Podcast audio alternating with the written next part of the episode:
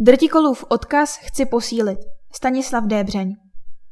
Jan Freiberg převzal galerii Františka Drtikola krátce předtím, než vypukla pandemie. Covid však nepokládá za hlavní překážku. S nižší návštěvností se potíkají všichni, ale to se srovná. Dlouhodobou konkurencí jsou média a online svět, kde se nabízí spousta jiné zábavy nebo vzdělání, které je dostupné tady a teď. Vysvětluje ředitel Příbramské galerie, který chce vést diskuzi o změně galerijní vlajkové lodi stále expozici Františka Drtikola. Narušil COVID vaši představu o budoucím směřování galerie? Myslím, že zásadně nenarušil.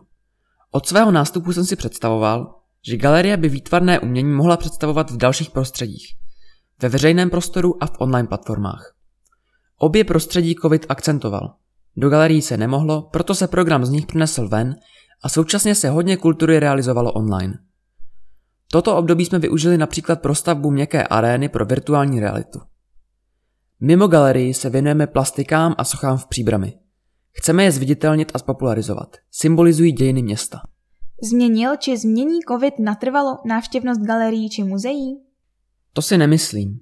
S nižší návštěvností se potýkají všichni, ale to se srovná. Dlouhodobou konkurencí jsou média, online svět, kde se nabízí spousta jiné zábavy nebo vzdělání, které je dostupné tady a teď. To je ale zároveň i příležitost pro galerie. Zatím hledám způsob, jak v tomto prostředí pracovat a popularizovat umění. Na druhou stranu sociální život, který vedeme online, ať už to jsou jen SMSky, online kurzy nebo filmy, v nás zase probouzí chuť být více s lidmi a ve hmatatelném světě.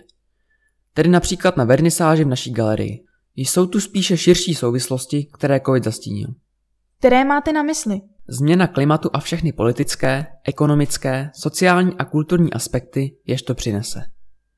Jakou roli by v tom mohli sehrát umělci a galerie? Je tu už několik desítek let trvající diskuze, která se snaží říct, že příroda a kultura nejsou oddělené kategorie. Je potřeba je opětovně spojit, aby příroda nefungovala jen jako zdrojová základna pro naše potřeby nebo hezká scenérie na výlety. Jak se už téměř dvouletá pandemie podepsala na samotných umělcích? Chtějí vystavovat nebo si někteří zvykli na opravdový tvůrčí klid svých ateliérů a pracoven? Vystavovat chtějí. Nedobrovolná klauzura je ale ovlivnila jiným zajímavým způsobem. Měli víc příležitost věnovat se věcem, pro které nenacházeli čas a začali různě experimentovat. Například malíř Daniel Vlček, který tu měl výstavu před několika měsíci, začal dělat keramiku. Na výsledky se opravdu těším. Galerie je příspěvková organizace. Představujete své plány vedení města a nakolik to, co vystavujete, je ovlivněno názorem radnice? Do samotného programu nikdo z radnice nezasahuje. Je občas vyjádřeno přání nebo naopak výtka, že se něčeho nedostává. Radnici informuji o svých záměrech a občas vedeme diskuze o směrování galerie, ale vše běží v příjemné a konstruktivní atmosféře. V obecné rovině bych poznamenal, že v Česku jsou kulturní organizace zřízené městy, kraji nebo státem, vedené jako příspěvkové organizace. Jde sice o funkční řešení, ale stále má své mouchy. Mohlo by to fungovat jinak? Před rokem 2017 tu byla intenzivní snaha změnit právní zakotvení. Vytvořit zákon o veřejnoprávní instituci v kultuře, jež by byla financována souběžně kraji i městy a dozorována komisí, která by zároveň instituce chránila před přímými tlaky zřizovatelů a dozorovala ji víceméně nezávisleji. Nakonec ministerstvo kultury zákon nepředložilo, nebo došlo k závěru, že to není třeba. Má galerie dostatek finančních prostředků, aby mohla plnit to, co má galerie na malém městě poskytovat? Dlouhodobě je galerie personálně poddimenzovaná. Nyní je to ještě patrnější, neboť jsme rozšířili výstavní kapacity o virtuální realitu. Oproti jiným galeriím stejné velikosti nám chybějí úvazky a každý zde máme několik pracovních rolí. Chceme vydávat kvalitní publikace o výstavách a umělcích, to vyžaduje delší čas a práci. Stejně jako příprava grantových žádostí, které rozpočet galerie z nížku posílí. Za covidu nedávalo smysl to řešit. Nyní žádám o další úvazek, který by situaci změnil. Jak vycházíte s příbramskou uměleckou komunitou? Přináší podněty, které jsou pro vaši práci kurátora důležité? Zatím jsem v kontaktu spíše s odborníky zaměřenými na dějiny a architekturu, protože těmto tématům s akcentem na příbram bych se rád věnoval v dalších výstavách. Například se stavebním historikem panem Profantem a s ředitelkou státního oblastního archivu Příbram Věrou Smolovou Připravujeme na příští rok výstavu o Arnoštovi z Pardubic a gotické stavební historii zámečku Ernestína. Půjde o hlavní výstavu sezóny. Spolupráce se školami ohledně virtuální reality proběhla před rokem. Dále jsme v kontaktu s příbramskými sběrateli výtvarného umění a jsem stále překvapený, jaké poklady se tady ukrývají. Jsme v kontaktu s architekty kvůli veřejnému prostoru. Nyní v říjnu máme v galerii výstavu místního fotografa Martina Andrleho. Rád bych udělal malou vzpomínkovou výstavu výtvarného pedagoga, sochaře a malíře Miloše Hrušky, která by se týkala spíše jeho pedagogického vlivu na příbramsku a osobností, které jim byly ovlivněny. Před časem jste představil svou vizi na změnu trvalé expozice Františka Drtikola. Považoval jste kritiku části příbramské veřejnosti za adekvátní reakci na váš návrh? Nebyla to reakce příbramské veřejnosti. Ozývali se autoři a iniciátoři expozice, kteří se bránili změnám. Byl vyvolán dojem, že chci zničit Drtikolův odkaz. Já chtěl naopak jeho odkaz ještě posílit. Ještě povedeme jednání o podobě expozice, která je z hlediska dějin fotografie podnětná ale neodpovídá standardům expozice druhé čtvrtiny 21. století. Co se bude s expozicí dít dál? Rád bych ji během několika let nechal přetvořit. Nejlépe na základě nových průzkumů. Ve spolupráci s Umělecko-průmyslovým muzeem v Praze, Dědici a dalšími soukromými nebo státními sbírkami. Je třeba nová výstavní architektura a nové osvětlení, aby bylo možné občas vystavovat drtikolovy originály a nejen kopie jako dnes. Čem byste chtěl změnit nebo posunout pohled na drtikola? Drtikol není v expozici vykládán také jako spirituální osobnost a je zde málo zastoupená jeho malířská tvorba, která jeho hledání odráží. Jádro tvoří především fotografie. To je pochopitelné, jeho dílo je významné, ale významný byl také jeho duchovní vliv. Ten je však reflektován méně. Navíc chybí i stíny, které dodávají jeho osobnosti plasticitu. Za složité lze považovat třeba jeho angažmá po roce 1948, kdy na Spořilově působil nejen jako duchovní učitel, ale také jako velmi aktivní komunista. Rád bych ale dříve udělal několik menších srovnávacích výstav, ve kterých by se vybrané drtikolovy originály vystavovaly spolu se současnými fotografy nebo dobovými vrstevníky. Výraznou novinkou Příbramské galerie byla a je aréna virtuální reality. V jejímž rámci si diváci mohou prohlédnout například Sixtínskou kapli. Podařilo se i díky této nové expozici přitáhnout návštěvníky? Virtuální realita zatím nešlape, jak jsem si představoval.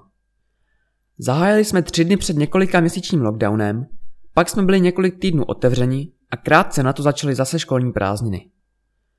Pracujeme teď na kampani, která by ji měla popularizovat. Máme tu nádherné věci, například Paper Beast, nádherné imaginativní dílo, populární je ovšem také létání v Google Earth. Ale virtuální realita není jen pro mládež. Měli jsme tu řadu lidí ve zralém věku, kteří ji velmi oceňují. Naposledy z naší expozice byl nadšený místo starosta Kežmarku.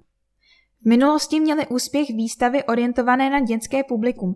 Jakou roli má ve vašich plánech právě umění zaměřené na děti nebo spolupráce se školami? Dětské projekty byly velmi úspěšné a chceme v nich pokračovat. Hned po mém nástupu v únoru 2020 jsme rozdělili workshop o architektuře a virtuální realitě se dvěma příbramskými školami. Jsme v kontaktu s Matějem Formanem, Budeme hledat nějaký formát po Imagináriu, dále je ve hře skvělé pražské divadlo Minor. V tuto chvíli například končí na Pražské vysoké škole umělecko-průmyslové výstava Animace 70, 7 desetiletí ateliéru animace na VŠUP. Ta by byla nádherná, ale zatím nevím, jak se podaří dohodnout práva na promítání. Věřím, že by ji ocenili všichni napříč generacemi. Za necelý rok bude výstava o fenoménu rally na Příbramsku. Ta je cílena také na rodiny s dětmi. Co se týká přímo škol, měli bychom mít na spolupráci čas snad díky člověku na žádaný nový úvazek.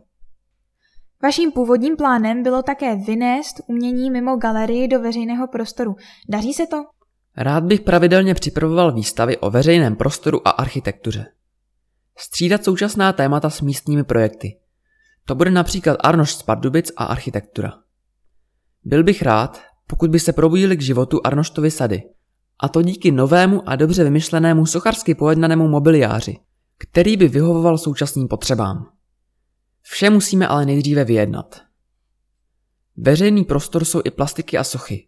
Máme je všechny vyfocené od Jiřího Týna. Krátké medailony napsala historička umění Radoslava Šmelcová. Pracovali jsme na tom za covidu a chystáme se vydat mapu s příběhy soch a fotografiemi a připravit malou výstavu. Když získáme grantové peníze, tak vytvoříme aplikaci, která umožní divákům s chytrým telefonem projít se po příbrami a dozvědět si něco nového. Navazujeme tak na práci bývalé ředitelky paní Ročňákové, která k tomu před několika lety vytvořila s kolegy základní soupis. Například dvě pozoruhodné plastiky vytvořil sochař Jiří Lang.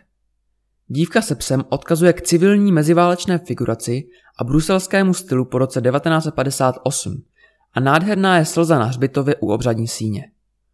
Obě však potřebují restaurátorský zásah. A na závěr, co nového chystáte v galerii pro konec roku a začátek roku 2022? Konec roku bude tradiční. Czech Press Photo 2020 a Betlémy. Diváci se mohou těšit na cyklus přednášek o fotografii. Například o ateliérech fotografů na přelomu 19. a 20. století. Zmínka bude také o Drtikolově nebo Matasově ateliéru. Přijede fotograf Ivan Pinkava a historik fotografie Tomáš Pospěch představí dílo nejslavnějšího českého dokumentaristy Josefa Koudelky. Uvedeme také nové umělecké dílo ve virtuální realitě a přednášky týkající se soch a veřejného prostoru města a krajiny, například vedoucího ateliéru sochařství 2 na Favu v Brně Jana Ambrůze. Na příští rok máme domluvené dvě velké autorské malířské výstavy. Na jaro figurativního malíře Lubomíra Typlta který má ateliér v nedalekém Pičíně.